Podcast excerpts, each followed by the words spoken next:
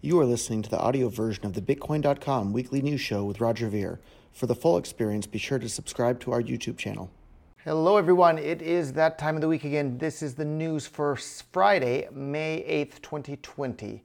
Uh, lots of amazing stuff happening in the world of Bitcoin Cash this week and every week.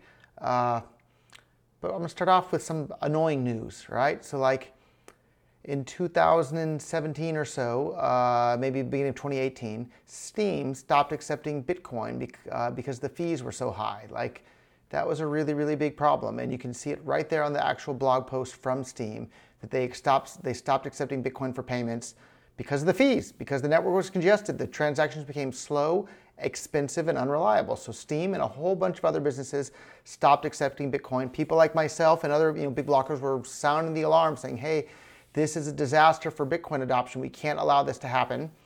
And here we are a couple of years later after that happened, and we see Bitcoin maximalists, you know, Twitter trolls, literally trying to rewrite history and claiming that it's not true that Bitcoin uh, was stopped being accepted by Steam because the fees were too high. Whereas you can read it from Steam's very own blog post. And so it's really sad and disingenuous to, to see people like that uh, rewriting history. And I guess that just goes hand in hand with the same people that uh, are busy still censoring discussion of Bitcoin to this very day on the biggest discussion platforms. And you see they're all silent about that. But when YouTube goes and deletes some videos, they say, oh, how can you delete videos? YouTube censoring this net. Like, yeah, they're right about YouTube, but how come you've been silent for the last however many years this censorship's been going on on our uh, Bitcoin? It's been going on for, shoot, a long, long time now. Four years maybe? So I'd have to check when the exact date started. So, uh, you guys are a bunch of hypocrites if you're busy complaining about YouTube and not complaining about uh, the Bitcoin community itself and the censorship still going on to this very day on uh, r/Bitcoin on Reddit and BitcoinTalk.org. Uh, really, really shameful to see the behavior of these people trying to rewrite history and cherry picking the things that they want to complain about. Um, so uh, again, we saw right from Steam's very own blog post, they stopped accepting Bitcoin because the fees were too high. We just saw on Twitter this last week, uh, Brave browser I upgraded my browser to Brave, uh, Brave browser a couple of days ago. Wow, why didn't I do it sooner? And one of the coolest features it has that like everybody knows about them because of their BAT token, the basic attention token. You can earn some BAT tokens while you're browsing, uh, you know, the internet. Like everybody knew about it for that. I didn't know. Like Chrome has incognito mode. Brave browser has incognito mode with Tor built in. You can turn on Tor. You don't even have to have a whole separate instance of Tor uh, installed on your computer. So if you want to browse the deep web, you can do it with the Brave browser that has Tor built right in. You don't even have to install a separate Tor browser. So like I kind of think that's one of the coolest features about Brave browser. Everybody in the crypto space knows them because they're basic attention token that again would have been launched on top of Bitcoin if not for the full blocks and the high fees. So there's another use case that Bitcoin could have had that went to a different chain because of the full blocks and high fees on Bitcoin. So Steam, Microsoft, uh, Newegg for a while there, uh, and a whole bunch of others, Brave browser. And then one other thing that people love to deny, Vitalik looked at building Ethereum on top of Bitcoin and thought, oh my God, they're trying to, you know, they were going through the OP_RETURN wars, which is related to the, the block size wars. He thought, well, I can't build Ethereum on top of Bitcoin if they're doing that to Bitcoin. So Ethereum could have been on top of Bitcoin. So all these things all over the world that could have been on top of Bitcoin, and these small block Bitcoin Core maximalists drove it away. Uh, and you'll see a lot of people recently saying, "Yeah, but Bitcoin's ten thousand dollars this week. Hooray!" What would it been? What what would it have been if we hadn't driven all those businesses away? What if Steam had been able to accept Bitcoin the whole way through? What if Brave's, Brave browser had built their token on top of uh, Bitcoin?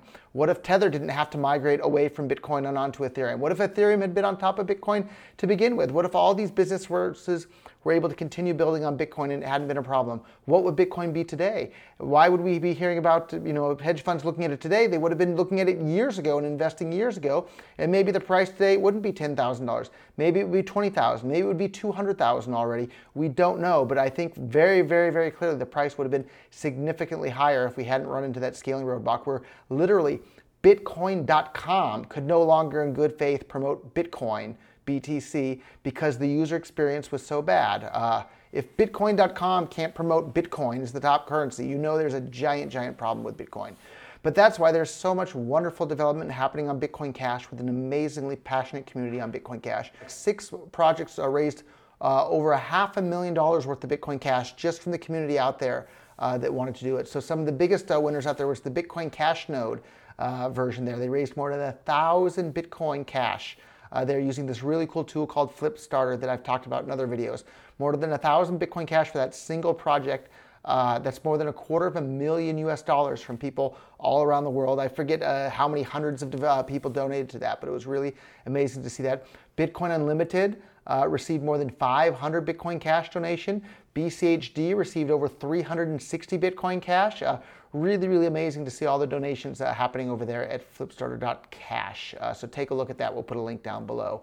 Uh, really, really amazing to see the grassroots community that comes out and supports uh, projects that they care about. Uh, so uh, another example of uh, you know cool things happening and people supporting things is AnyHedge. They just raised over I think one million U.S. dollars of venture capital to promote their just like the name says, any hedge. It allows you to hedge any asset in the Bitcoin Cash blockchain with no outside uh, collateral risk, third party risk whatsoever. The asset that's used to hedge the other assets is Bitcoin Cash on chain. It's a really, really cool idea.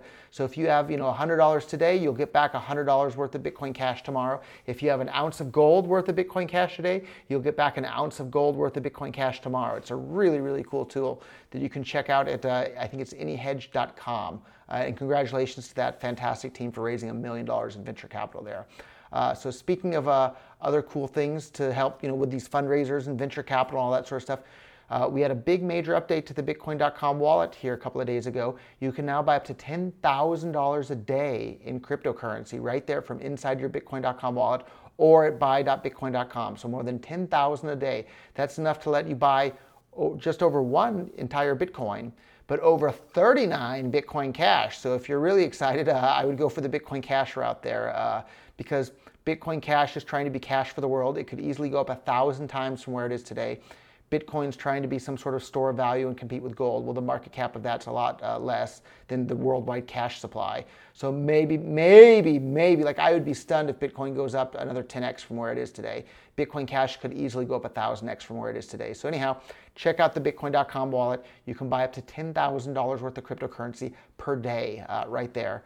And so, another fun thing that's kind of documenting all of this, I didn't have a chance to watch it myself yet, but uh, they just released a Cryptopia film, which I think documents some of the scaling debate that went on within Bitcoin. And uh, maybe I'll have to talk about that more next week after I've watched it. I noticed that they weren't accepting cryptocurrency on the website where you can watch it. I think that they should have reached out to the platform that they're using for the distribution there and said, hey, this is a cryptocurrency film. You guys should integrate cryptocurrency into your platform.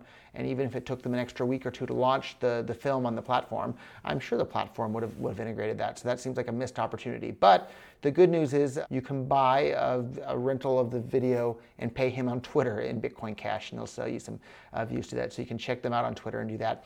Uh, maybe later today or tomorrow I'll watch it uh, myself because you'll, you'll see me in the video. Uh, it's been a year or two since they filmed it, so I don't remember exactly uh, what the details were when they were filming, but uh, hopefully it turned out great and I'm looking forward to seeing that myself.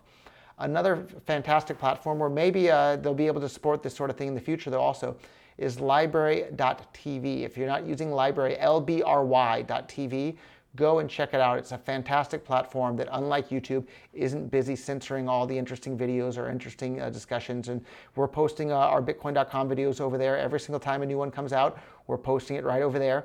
It doesn't get as many views as YouTube yet, but with your support and your switching, uh, it could start to do that someday. So I think we really need to start challenging these legacy platforms that uh, engage in not just censorship, but also just trying to steer people towards one particular point of view or one particular opinion. So that's why I'm a really big fan of LBRY.tv, L-B-R-Y.tv. So anyhow, that's uh, my news for this week. Uh, if you guys like it, uh, share the li- link to the LBRY video uh, with a friend. Share it on uh, you know you, all those other legacy platforms that can be censored, and then also share it on Memo.cash and some of these other blockchain-based social media platforms as well. So, and uh, if we do that, we can bring the entire world one step closer to having peer-to-peer electronic cash for the world that can't be censored or controlled by by politicians or Bitcoin Core maximalists either. So, see everybody in the next video.